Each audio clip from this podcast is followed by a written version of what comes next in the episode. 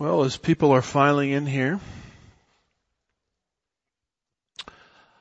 uh, let's take our Bibles this morning and not this morning, this evening, and let's open them to the seventh chapter of the book of Acts.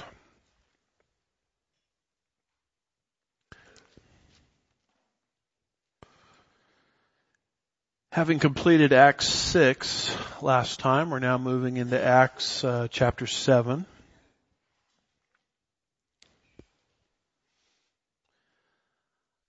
Um, I think I've shared with you before that the title, The Acts of the Apostles, which is what a lot of the study Bibles call the book of Acts. I don't think that's such a great title. It's really the Acts of the Holy Spirit. And it's really not a book about the miracles that God did through the apostles. It's really focused on two apostles, Peter and Paul.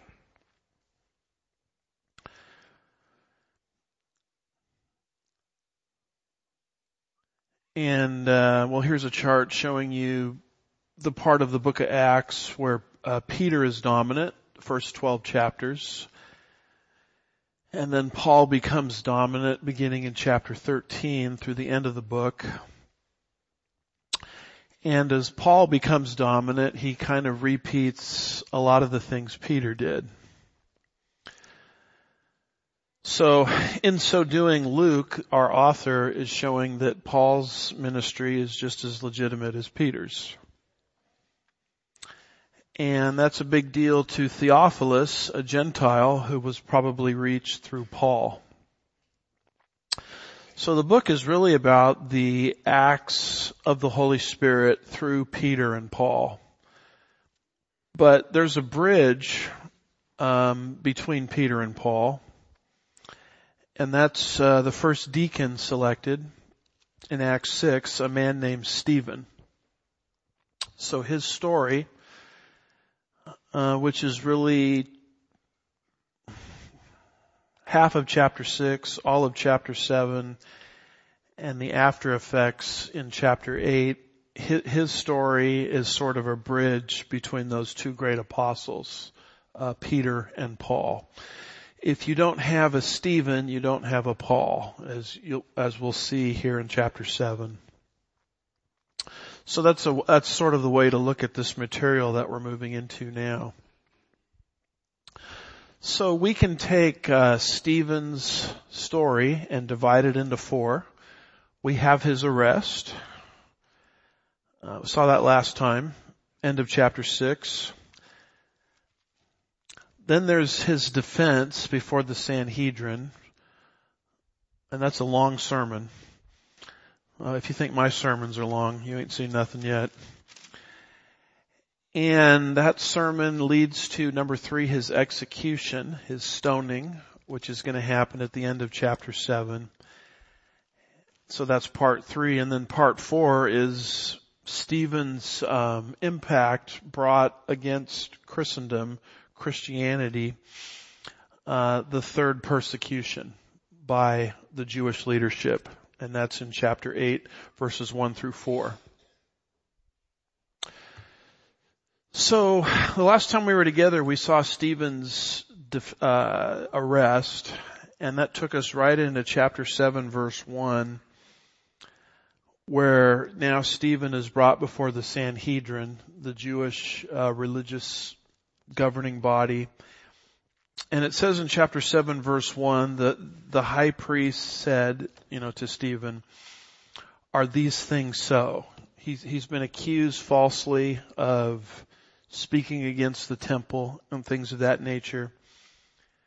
And so he's asked point blank in front of the Sanhedrin. He's just been arrested and brought before the Sanhedrin. Are these things so? Which gives Stephen an opportunity to speak to the Sanhedrin in the form of his defense, which is going to begin in verse two, and it's going to go all the way through verse fifty-three. So what you have there, uh, beginning in verse two through verse fifty-three, is a is a history lesson. It's given by a man, uh, Stephen, under pressure, uh, largely off the top of his head, but it's it's stunning the number of scriptures that were in his mind, and he weaves all of these scriptures together, giving not a comprehensive view of Israel and her history, but giving a selective uh, perspective. And he's weaving all of this material together to show that the nation of Israel, although they are God's elect nation, is wrong. I mean, they're wrong with Jesus, rejecting him, and they've been wrong most of the time, is his point. And he gets to the end of his sermon and he's going to say the current generation is repeating that pattern. And this, it's not really a sermon on how to win friends and influence people, because they are so upset with him at the conclusion of this that they, they execute him via stoning right there on the spot. And so his death is recorded. He's the first uh, martyr of the church age. And Saul, who is presiding over his execution, and, and maybe I would think was there uh, when Stephen gives this defense before the Sanhedrin, his heart is impacted by this. And we know that his heart is impacted because Saul gets very, very angry and uses this as an opportunity to really wipe out the new church. And yet I believe that the Holy Spirit is going to take that seed planted by Stephen, water it, which will lead to the conversion of Saul, who will become Paul in Acts chapter nine. Uh, and the rest of the book of Acts is about really Paul the Apostle. And he's going to become a big deal in Christianity. If you don't have a Saul becoming a Paul, you might as well take thirteen letters in your Bible and just tear them out. He's a major contributor to our New Testament, and the the link in the chain leading to the conversion of Saul is this man named Stephen. So that's where this sermon that we're going to start studying here fits into the big picture. The sermon has six parts. Um, you see on the left there the the verse divisions. Verses two through five, he's going to emphasize Abraham's partial obedience. Verses six through thirty-eight, he's going to get across the point that the nation of Israel gets things right the second time. They never get it right the first time.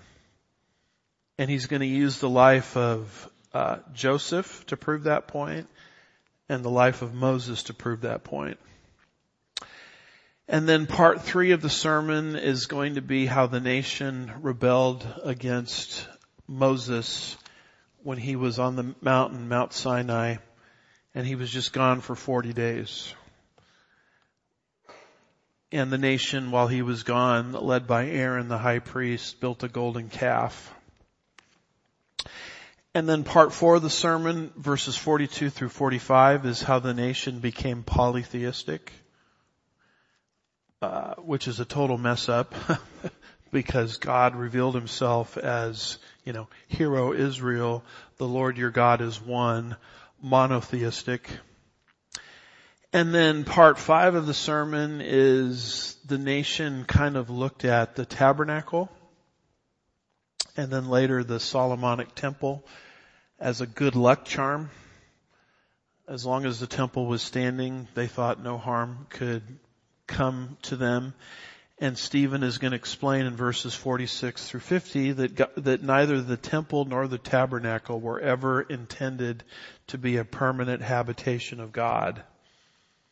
In fact, God has left that temple and he's now indwelling his people.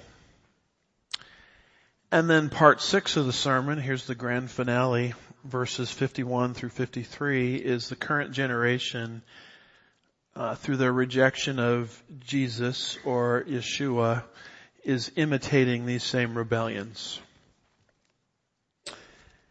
And then that in turn is going to lead to his execution. Stephen's execution, uh, verses fifty-four through verse sixty. So that's sort of the, the big picture. So Stephen starts with Abraham because the nation of Israel started with Abraham. Uh, and Stephen's going to make the point that Abraham was a tremendous man of God, but his obedience was sort of like a C plus. He, he obeyed God most of the time, but he never completely obeyed God. And so that's what he's accomplishing here in verses two through five. So let's pick it up here with verse two of chapter seven. Stephen now is speaking. And he said, "Hear me, brethren, fellow Jews and, and fathers. The God of glory appeared to our father Abraham when he was in Mesopotamia, before he lived in Haran." So the story of the nation of Israel, and you guys are familiar with this if you've been tracking with us on Sunday mornings as we're going through Genesis verse by verse. So I kind of think it's neat that the Holy Spirit would have us in both sections of the Bible at the same time. Genesis, the long story. Acts seven, sort of the Reader's Digest uh, account. But the story of the nation of Israel begins with the calling of Abram. His name hadn't even been changed yet to Abraham. From the Ur of the Chaldeans, which is there uh, in the east, between the Euphrates and the Tigris, modern day Iraq. So Abram was an idolater. Uh, he was a pagan. He was no doubt influenced by the idolatry that happened in the prior chapter at the Tower of Babel. And God sought at that point, because every other nation owing its roots to the Tower of Babel, because there was only one language and God confounded the language. And so all the nations took with them the idolatrous system of the Tower of Babel into all of their surrounding nations. God wanted to form now a brand new nation through which to bless the world, uh, not the, not the least of which is the Messiah is going to come to the world, Jesus, Yeshua, through the nation of Israel. So to form a brand new nation uh, independent of the universal impact of the Tower of Babel, God calls this man Abram. You see it at the end of Genesis eleven. Into Genesis twelve. He's given specific promises by God. He's told to walk by faith. Uh, God is sort of sanctifying him, separating him from his idolatrous roots. He's to go to a land that he doesn't even know where he's going. But God said, I'll, I'll, I'll lead you where you need to go. And through this process, God is giving to this man Abram promises, and through these promises is going to come the nation of Israel. So this is uh, Abram there in Ur of the Chaldeans in Mesopotamia before he went to Haran. Uh, Haran is that circle uh, up top uh, north. And as you look at verse two, you'll notice the word glory. It says, he said, Stephen speaking, "Hear me, brethren and fathers, the God of glory appeared to our father Abraham when he was in Mesopotamia before he lived in Haran." So notice that the glory, and this could be a reference to the Shekinah glory of God. Uh, Arnold Fruchtenbaum in his Acts commentary takes it that way. That the glory of God manifested outside the borders of Israel. Israel became, um, well, what was Canaan there on the Mediterranean Sea, the land that God was taking Abraham to, later became known as Israel. And so what you see here right out of the gate is the glory of God appears outside of the borders of Israel. So this is going to fit very well with a point that Stephen is going to make in verse forty-eight. However, the Most High does not dwell in houses made by human hands, as the prophet says. So these Jews looked at the temple as a good luck charm. And Stephen starts this sermon by saying, God doesn't need the temple. God doesn't need the tabernacle. God doesn't even need the borders of Israel, because he manifested his Shekinah glory to Abram in a, in a distant land, the Ur of the Chaldeans, about three hundred fifty miles or so east of Canaan. And so what you're going to see in this sermon is how God glor- uh, uh, manifested himself, I should say, in all kinds of locations outside of Israel. He will manifest himself in Egypt to Joseph. Uh, he will manifest himself in Midian, modern day Saudi Arabia, to Moses. He will manifest himself to the people of God at Mount Sinai. He manifested himself to Abram in the Ur of the Chaldeans. So when Stephen gets to his final point there, verse forty-eight, that God is not bound by a temple, he's already sort of built up to that point by showing that God doesn't need, you know, the temple. He doesn't need the tabernacle. He can manifest his glory wherever he wants. And so the fact that, that God has decided to indwell his people in the church age as individual temples, which he's doing today, right? Our body is the temple of the Holy Spirit. That should come as no shock to you, because God is not confined, you know, to operating according to the Jewish temple and tabernacle. Now, he did manifest himself in the temple and the tabernacle. You know, those are beautiful things, but God is not confined to that. So this is kind of an important thing to remember, because a lot of Christians have this mindset that God only works in our church, or God only works in our country, or God only, God only works in my denomination or our denomination. Uh, when we start thinking that way, we've taken God and we've really narrowed him unnecessarily and unbiblically, because God works anywhere he wants, anytime he wants, any place he wants, through any person he wants. God doesn't need a denomination. He doesn't need a particular church. He doesn't need a particular group of people. If he works through such a group, praise the Lord, but, but that's just out of his grace and goodness. He doesn't need anything. And so we should never develop a mindset that God can work on this side of town, you know, but not across the railroad tracks, you know, kind of mentality. Um, as you go down to verse three, uh, it says, and said, this is God now speaking to Abram in the Ur of the Chaldeans, leave your country and your relatives and come into the land that I will show you. It's a quote there from Genesis twelve, verse one. Separate yourself from your family.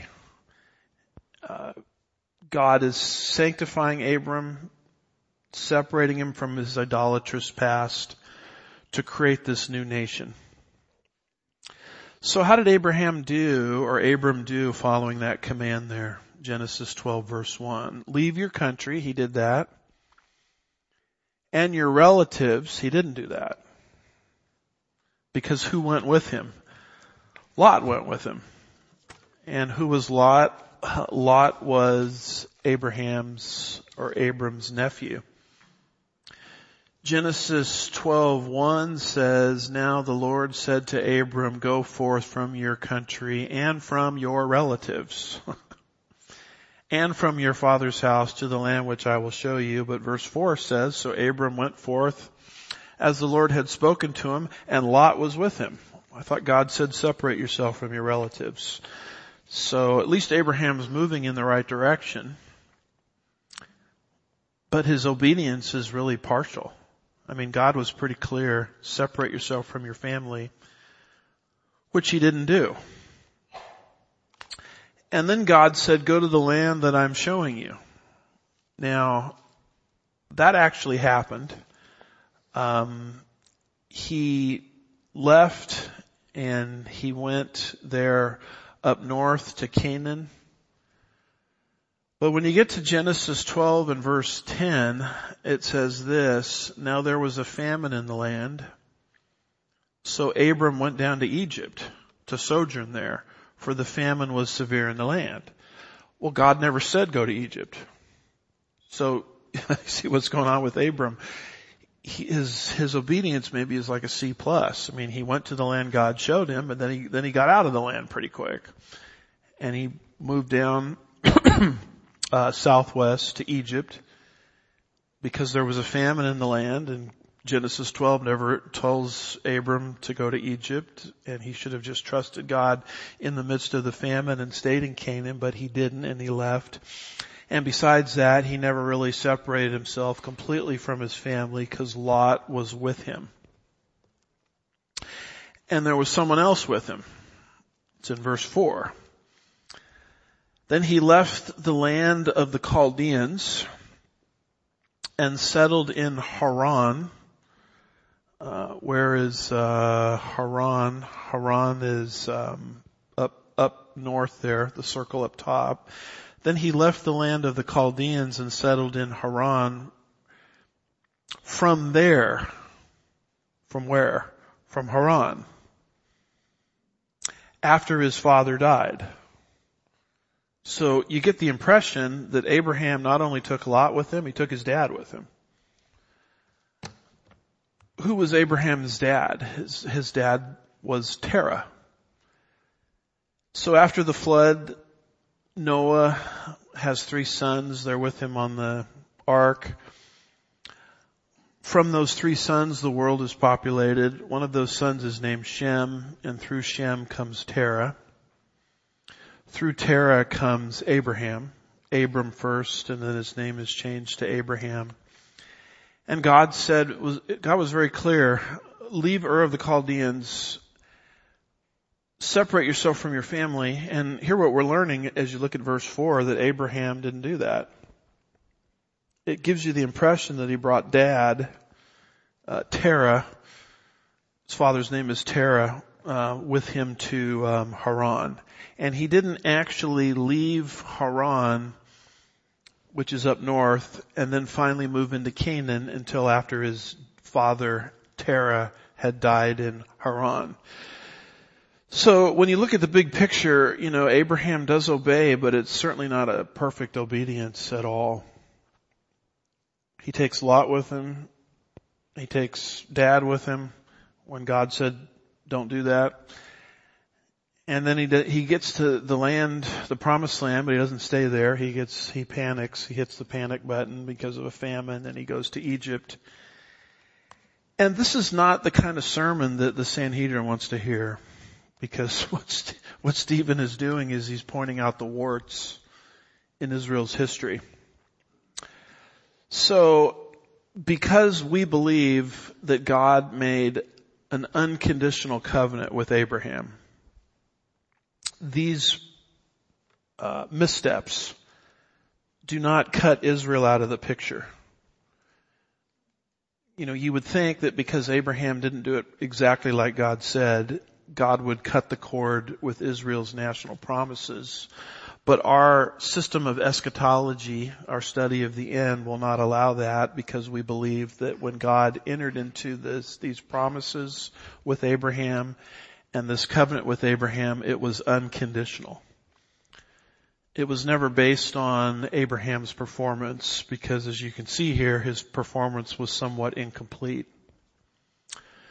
And so that's a, that's a wonderful thing to think about, because your salvation as a Christian is exactly the same. Uh, God doesn't say, um, I'm going to give you salvation, but you're on probation. Don't mess up, because if you mess up, I'm going to pull out the carpet from under you.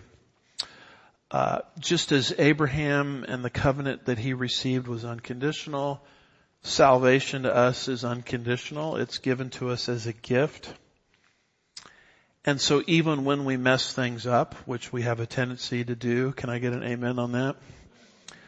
I just wonder if I'm talking to the right crowd here. You guys look very spiritual here on a Wednesday night. I, I don't know if you, if you guys ever have any sinful issues in your lives or disobedience.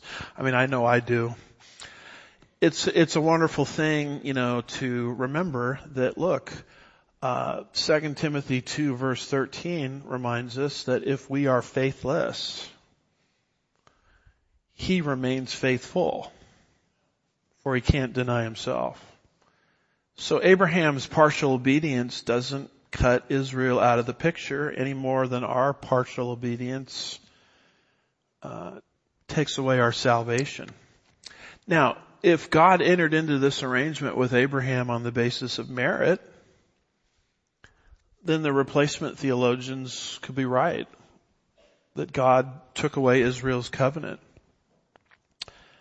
Um, if, if God entered into our salvation arrangement on the basis of our merit, then the Arminians could be right. You could be saved one day and not saved the next day. But God has decided not to deal with Abram and not to deal with us on the basis of merit, but on the basis of grace. And yet Stephen is very good at pointing out that Abraham, uh, for the most part, you know, obeyed, but he didn't obey completely. And Stephen historically is building to the point where the current generation is doing the exact same thing. They're not being completely obedient to God in their rejection of Jesus. This is just the first uh, leg, if you will, in Stephen's impromptu speech that he's giving as he's weaving all of this Old Testament material together. By the way, he's probably quoting here uh, the Septuagint, which is the Greek translation of Hebrew Bible, completed uh, a little under two centuries before the time of Christ. So you have to understand that before Jesus ever took one step on planet Earth, not only was there an Old Testament, but it was actually translated into Greek uh, in what's called the L X X. And so when you see these capital letters, uh, most people believe Stephen is using uh, the Greek translation of Hebrew Bible. It continues on in verse five. It says, he gave him no uh, inheritance in it, not even a foot of ground. So what was um, Abraham promised? He was promised in Genesis fifteen a tract of real estate that goes all the way from the Nile in Egypt To, to the Euphrates River in modern-day Iraq, uh, from the roughly from the Nile to the Euphrates, from modern-day Egypt to modern-day Iraq. That's what Abraham was given by God unconditionally.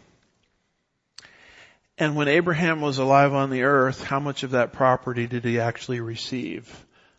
Next to nothing. The only thing he really got was he purchased a burial plot. You recall in Genesis twenty-three, um, in Hebron, I think it was, and he died, you know, in that condition, having this little tiny burial plot for his wife. He was later buried there, but he, he never received everything that God promised. So that creates our doctrine of the millennial kingdom, where these promises will be realized one day. Abraham's descendants one day on this planet, planet Earth, will have jurisdiction over that entire land. So it says in verse five, but he gave him no inheritance in it, not even a foot of ground. The rest of verse five says, and yet even when he had no child, he promised that he would give it to him as a possession and to his descendants after him. Probably a quote from Genesis twelve verse seven there in the Septuagint. So it's kind of interesting. God said, Abraham, your descendants are going to be as the stars of the sky, innumerable. They're going to be as numerous as the dust of the earth. And they're going to be as numerous as the sand of the seashore. I mean, think of all of the sand on all of the beaches of the world. That's, that's what your descendants are going to be like, as I'm raising up this special nation to bless the world through you. And we have a slight problem. He's childless. All the way back in Genesis eleven verse thirty, it tells us that. It says Sarai, that was the name of his wife before his, her name, Genesis seventeen, was changed to Sarah. Sarai was barren and she had no child. And these are people that are, you know, today we'd call them senior citizens, seasoned citizens, whatever term you want to use. I mean, you're dealing with people in their eighties and nineties roughly, and she's barren, and it's sort of like, did I mishear what God said? That through my, and that's why they tried to make Eliezer of Damascus, you remember? Genesis fifteen, the, their heir. And God says, no, Eliezer of Damascus in your household, Genesis fifteen, is not your heir. Your heir is going to come forth from your own body. And that's why they got into the business of helping God. You know, poor God, he can't fulfill this. This is just too big. So they developed this plan, as you know, from Genesis sixteen, where Abraham would impregnate Hagar, and through Hagar, this lineage would come. And the only thing Abram did when he did that is he created a, a group of people that have become perennial opponents of Israel. And so God needs no help in fulfilling his word. At the right time, Genesis twenty-one, God gave life to Sarah's womb, and she became pregnant with Isaac. And through Isaac came Jacob, and through Jacob came Jacob's dozen, who became the twelve tribes, and through the twelve tribes would come these innumerable descendants. So the, the whole story of Abraham is just so, it's such a wonderful story, because it reveals a guy who believed God, but he didn't believe God completely. You know, poor God needs some help. Uh, let me see if I can grease the skids for God a little bit, grease the wheels. Let's create, let's recruit Eliezer of Damascus. God says, don't do that. It's going to be from your own body. Well, let me impregnate Hagar. No, don't do that. It's going to be through Sarah. Uh, separate yourself from your family. Okay, I'll, I'll start moving, but I'm going to take Lot and Dad with me. Uh, go to the land of Canaan. He did that, but he got, he panicked. He hit the panic button and went down to Egypt. And, uh, it's just a great story because it reminds us of ourselves and how we need to, it's a, it's a exhortation for us to continue to walk with God and try to do things his way, uh, under his power. And so Stephen's point right at the beginning is Israel has never been one hundred percent obedient. They're not being obedient right now. That shouldn't shock you, because look at what our progenitor, you know, look at what his obedience was like. It was, it was a C plus, if that. It was good, but it wasn't complete. He now moves into the second part of his sermon, verses six through thirty-eight, where his point is Israel gets things right the second time. And he's using history to prove his point. Israel never gets it right the first time, ever. But she gets it right the second time. And Stephen pro- proves that point by pointing to the example of how they treated Joseph, verses six through sixteen. And if that weren't enough, he proves his point historically by how they treated Moses, verses seventeen through thirty-eight. In both cases, as you'll see as we go through this, Um, they rejected God's preeminent servant, Israel did, Joseph and Moses, the first time. But the second time around, they submitted to uh, the authority of Joseph and Moses. And Stephen is just making a simple point. He says the current generation, as he's speaking to the Sanhedrin, is doing the exact same thing right now. You're rejecting Yeshua, Jesus, nationally. So, so you're getting it wrong. But don't worry, um, at some point in the yet future, in the events of the end times, you'll get it right the second time. And these are people that looked at themselves as the most spiritual people in Israel, and they did not want to hear this. In fact, as he's speaking, uh, what they're doing is they're like, as you'll see it as we get to the end of this sermon, they're, they're stopping their ears, they're plugging their ears where they don't have to listen. You know, today if young collegians don't like an idea, you know, they can retreat to what are called these safe spaces, uh, where their presuppositions, you know, are unchallenged. Um, so if you're a conservative speaker or if you're pro-life, uh, and if you go on a campus and you present conservative or pro-life ideas, you know, you're accused of invading the safe space of somebody where they've got it all set up where, you know, you can li- live in a, a bubble world without having your assumptions or presuppositions challenged. It's called safe spaces. And that's kind of what's happening here with the Sanhedrin. Stephen is invading their safe space to the point where they start to plug their ears where they don't have to listen to what he is, is, is saying. And then at the end of this, you're going to see that they start screaming at him at the top of their lungs. They have no vote. Uh, it's mob rule where they, where they kill him, you know, right there on the spot. So the second part of the sermon, after Abraham's partial obedience, he goes into the fact that Israel gets it right the second time, never the first time. And he, uh, demonstrates this from the story of Joseph, verses uh, six through sixteen.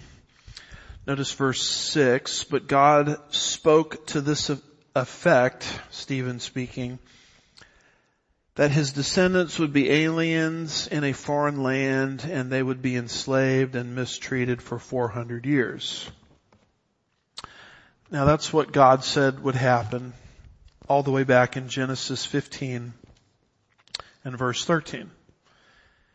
It says, God said to Abram, know for certain that your descendants will be strangers in a land that is not theirs, and they will be enslaved and oppressed for four hundred years. Genesis fifteen verse sixteen says, then in the fourth generation, they, Israel, will return here, Canaan, for the wrongdoing of the Amorite, that's the Canaanites that are going to be eradicated under Joshua, Uh, is is not yet uh, complete. So this is uh, one of those prophecies that's a short-term prophecy. Uh, as he starts the story of Joseph, he reminds the nation that God made this prediction in the short run that you're going to go into uh, a foreign land, in this case Egypt, for four hundred years. But you're going to come out of that land and you're going to come, going to come right back here with great possessions. And we know that that prophecy was fulfilled. It's fulfilled in the book of Exodus. Uh, it was fulfilled in the book of Numbers. And this is why I always recommend uh, one of my favorite books if you're looking for something to study. It's uh, Every Prophecy of the Bible by John Walvoord. And it reads sort of like an encyclopedia. He goes through all of these prophecies in the Bible that have already happened. Like this one here about being in a foreign land for four hundred years. And he shows you that they're all literally fulfilled. And his point in writing the book is it builds confidence that the prophecies yet to come that are still future will be fulfilled in the same way. So we know that in Genesis forty-six, and we have a year for that, eighteen seventy-six B C, that uh, Jacob uh, finally, with with his with his sons, finally left Canaan and traveled to Egypt because he had heard that Joseph had now been elevated to second in command in Egypt. Why did Jacob leave Canaan? Genesis thirty-eight is the answer. And we'll be getting to Genesis thirty-eight pretty quick here Sunday morning. Not this Sunday, but probably next Sunday.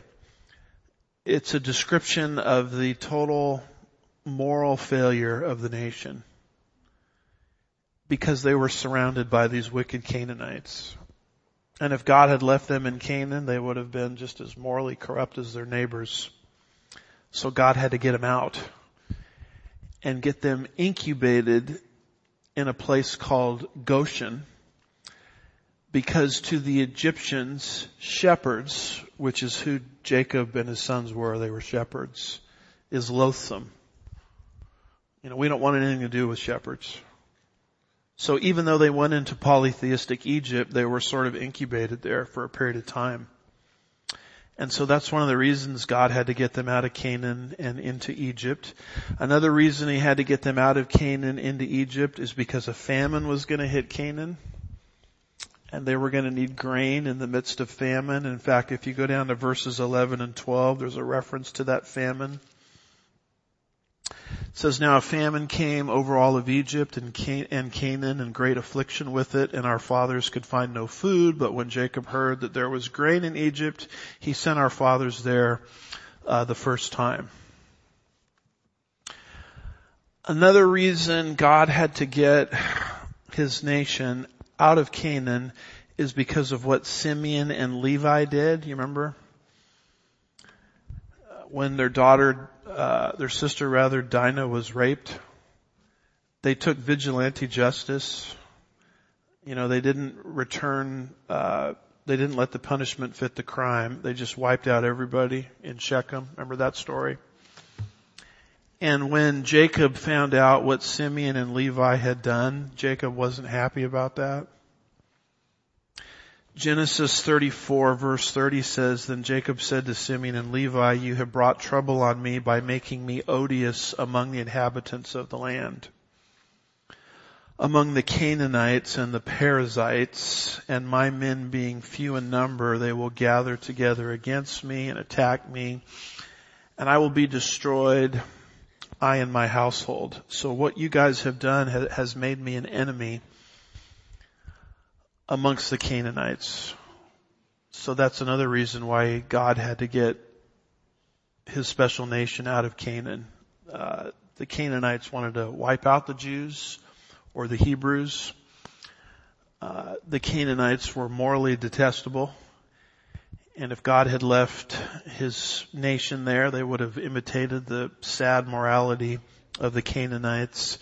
And beyond that, there was a famine.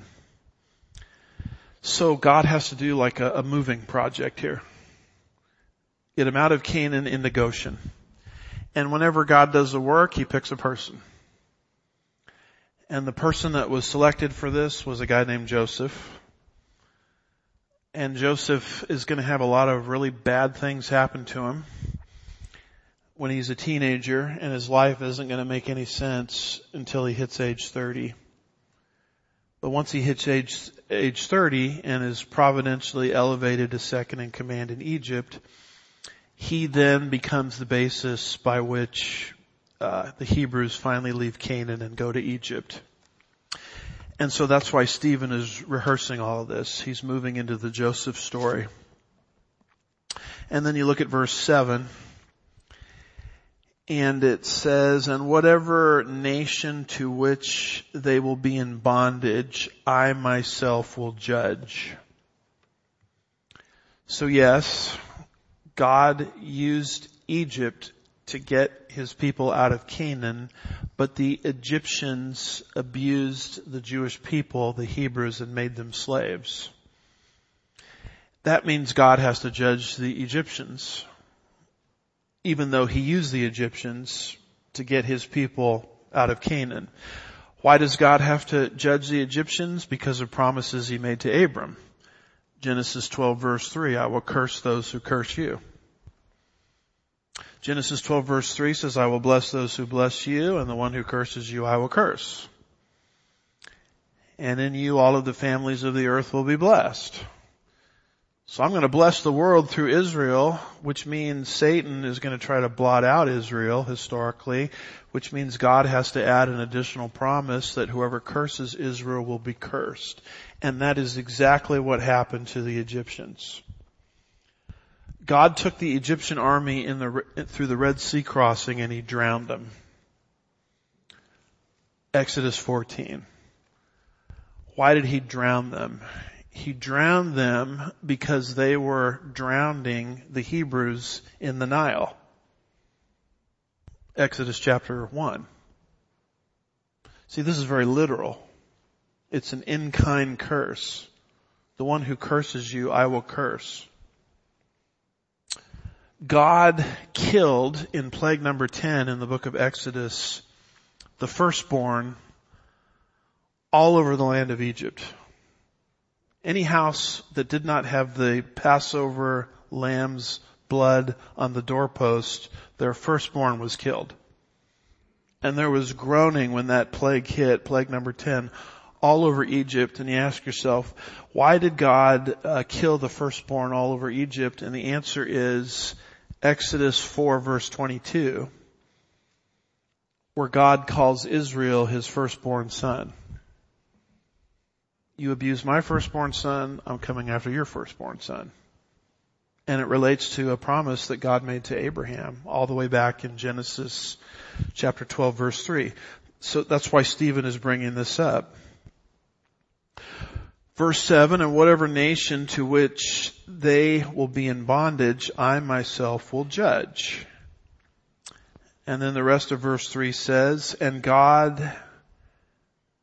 Or said God, after that they will come out and serve me in this place. In other words, they're going to come out of Egypt through the Exodus event, and they're going to serve me as my special nation.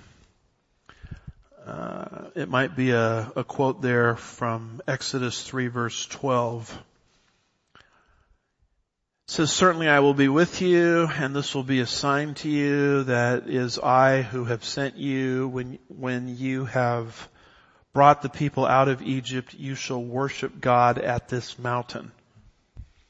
And God is going to accomplish all of this. He's going to start the process through this man named uh, Jacob. And then you go down to verse eight, and Stephen gives more historical information. He says he gave him the covenant of circumcision. So in Genesis chapter seventeen, God commanded the ritual of circumcision for the Hebrews to identify themselves as God's special nation, cir- circumcised on the eighth day, all in Genesis seventeen. Now, this is important because Abraham, whose name at that time was still Abram, was already justified by faith. Genesis fifteen and verse six of Abram said, then he believed in the Lord, and he reckoned to it to him as righteousness. Genesis fifteen verse six, Abram is justified by faith alone. Why is that a big deal? Because Genesis fifteen comes before Genesis seventeen. You guys with me on that? Genesis fifteen, Abram is justified by faith alone. He was not justified by circumcision because circumcision had not been implemented yet by God. He was not justified by the Mosaic law because we have to wait several centuries for the Mosaic law to come into existence. And if you just keep reading the Bible chronologically, you'll see this. And that's why Paul in Romans four verses nine through twelve uses this as an argument for justification by faith alone. his point is God has always justified people by faith alone. Look at Abram. Abram was justified by faith alone in Genesis fifteen verse six, and circumcision hadn't even been introduced yet.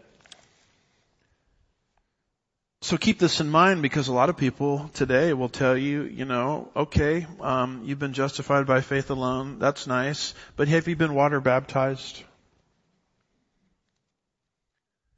And so they, in their thinking, they think you're justified by faith plus water baptism. Uh, you have to keep the order straight, just like justification by faith alone preceded circumcision. Justification by faith alone precedes water baptism. I mean, a person can go through their whole Christian life and never get water baptized. And if they're justified by faith alone upon death, they'll go right into heaven. Because God doesn't justify people by circumcision. He doesn't justify people by water baptism. He has one condition that he requires: faith alone in Christ alone. It's just in our case, we're looking backward to Jesus, his completed work. Abraham looking forward to what Jesus would do. Abraham being justified on credit. We know what credit is, right? We're recovering right now from the holidays. Credit gives you goodies before payment. I mean, we love credit. You get things before you have to pay. Abraham got something really great. Justification by faith, faith alone before payday, the blood of Christ. So Abraham is looking forward. We're looking backward. The only difference is we know the name of the Messiah, Jesus. Abraham didn't. He was justified on the basis of credit. We are not. The payment has already been made. But this order, you know, that you see here presented by Stephen is, is very significant. Continuing on with verse eight, it says, so Abraham became the father of Isaac. Why is that? Because God did a miracle. Genesis twenty-one, and brought life to Sarah's womb. God doesn't need any help in fulfilling his word. When God said to Sarah, this is what I'm going to do, she just started laughing, because to her it just looked ridiculous. Uh, but God says, why did Sarah laugh? Is there anything too hard for the Lord? I mean, with God, all things are what? All things are possible. I mean, the Bible says that over and over again. So God didn't need their help with Eliezer of Damascus. Yeah, he didn't need their help with Hagar. In fact, the more they try to help God, the more they mess things up. You know, the more we try to help God with um, a spirit of religion. Gee, I know God accepts me by faith alone, but, you know, I'm going to throw in a few good works just to help him out. The more we have that mindset, the more we just mess up our own lives. God doesn't need any help.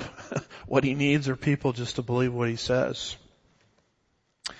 So it says in verse eight, so Abraham became the father of Isaac and circumcised him on the eighth day. Why did he do that? Because that's what God told him to do in Genesis seventeen, two chapters after he'd already been justified by faith alone.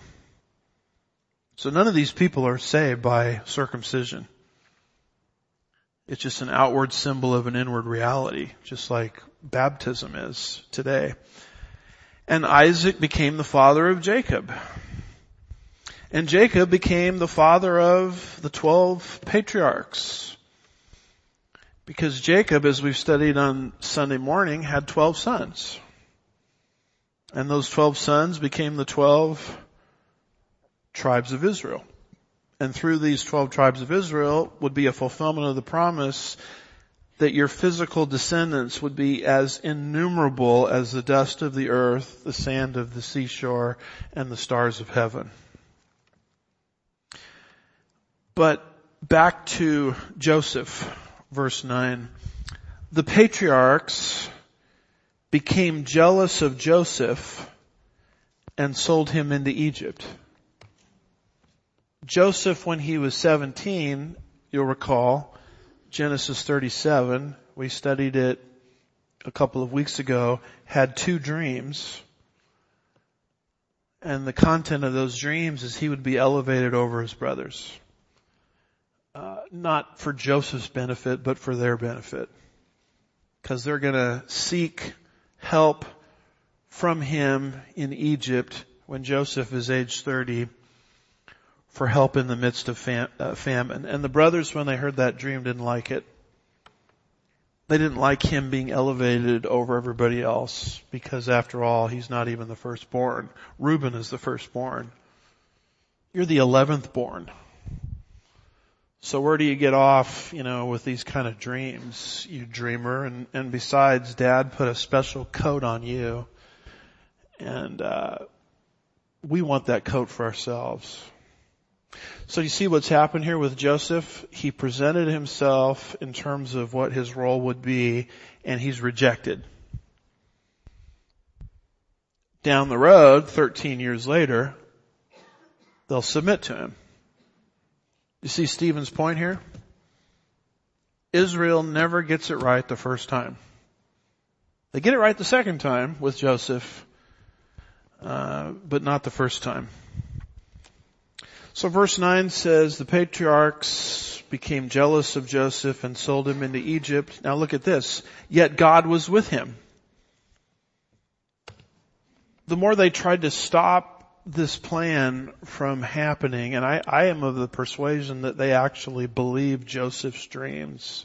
They just didn't want him to materialize out of jealousy.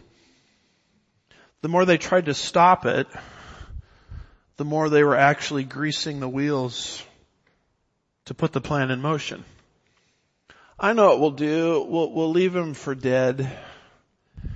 Uh, we'll sell him as a slave eventually, ultimately into Egypt. Well, that's exactly what God's plan was. And then you go to verse ten, and the story of Joseph continues, and it says, and rescued him from all of his afflictions, that's God, and granted him, look at this now, favor and wisdom in the sight of Pharaoh, king of Egypt. It's a summation of the elevation of Joseph. And Joseph is elevated because God gave him wisdom, as we're going to see in Genesis, in interpreting Pharaoh's dreams. Now that's the second example of the revelation of God taking place in Egypt outside the borders of Israel. So God manifested himself to Abram outside the borders of Israel in Ur of the Chaldeans. He's now manifesting himself Uh, to and through Joseph outside the borders of Israel in Egypt. And so you can see where Stephen is going with this. Verse forty-eight, however, the Most High does not dwell in houses made by human hands. This, this tabernacle, first the tabernacle under Moses, and secondly the Solomonic temple that you all are so proud of. God doesn't need it. He chose to use it, but he doesn't need it at all. In fact, in fact, uh, Stephen's point is, it shouldn't be surprising to you that the Shekinah glory of God left that temple and is now indwelling God's people in the church age. So all of these are historical points, you know, that are uh, pushing us to Stephen's conclusion. It says at the end of verse ten, and he made him governor over Egypt and all his household. Look at that. He was elevated to second in command uh, in Egypt. Verses eleven and twelve, which we've already read, talk about a famine in Canaan. Uh, that's stated in Genesis forty-one and verse fifty-four. It says, and the seven years of famine began to come, just as Joseph had said. Then there was a famine in all the lands, but in all the land of Egypt there was bread. So there's grain in Egypt. And so that's the tool that is being used to remove the nation from Canaan to incubation in uh, Egypt. And now look at verse thirteen. On the second visit, why is there a reference to second here? It's the Greek word uh, deuteros, where we get the word Deuteronomy, second law. Why is there an emphasis on second? Because this is the nation that gets it right the second time. They don't get it right the first time, but they get it right the second time. Verse thirteen, on the second visit, Joseph made himself known to his brothers, and Joseph's family was disclosed to Pharaoh. So, Joseph made himself known to his brothers. This time around, his brothers accepted him. It's going to be the exact same pattern with Moses, when they will accept Moses the second time, verse thirty-five. And then Joseph made his brothers known to Pharaoh. I'm just going to go up to verse sixteen. I'm going to stop. So hang with me. I'm going to do this fast. Uh, verses fourteen and fifteen, it says, Then Joseph sent word and invited Jacob, his father, and all his relatives to come, seventy-five persons in all, and Jacob went down to Egypt. So now we see the fulfillment of Genesis forty-six, the removal of the nation from Canaan to Egypt, which was God's plan all along. Second part of verse fifteen, and there he and our fathers died. Jacob dies in Egypt.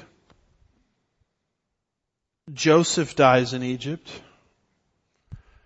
But Joseph says, hey, when y'all go back into the promised land, can you take my bones with you and bury him there?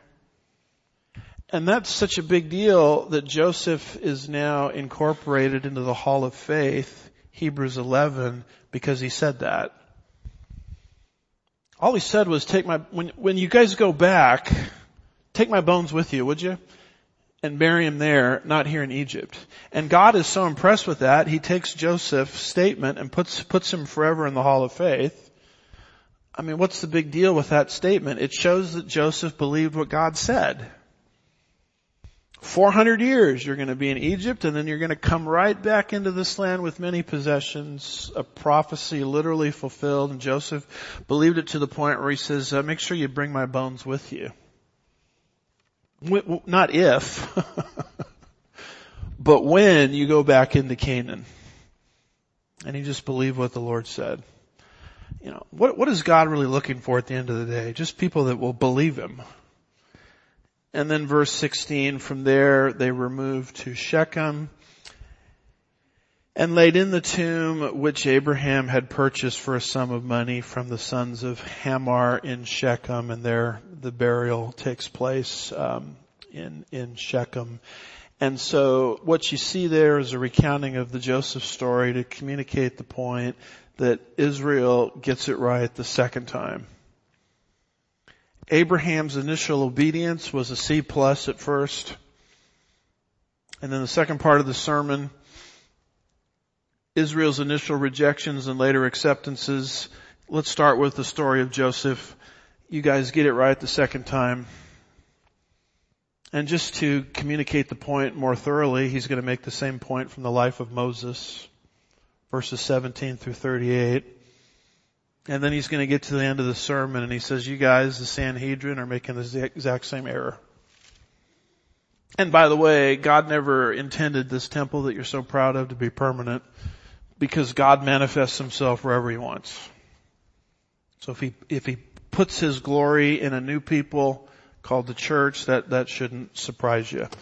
So I hope you're having fun with this. This is neat stuff. And if, if you're a history teacher, this is a great way to sort of selectively recall history, uh, shaping it around a, a purpose, which is what Stephen is doing as a deacon, all from the top of his head, to a hostile group called the Sanhedrin, under pressure. So anyway, uh, Father, we're grateful for this sermon that we have a chance to look at in detail.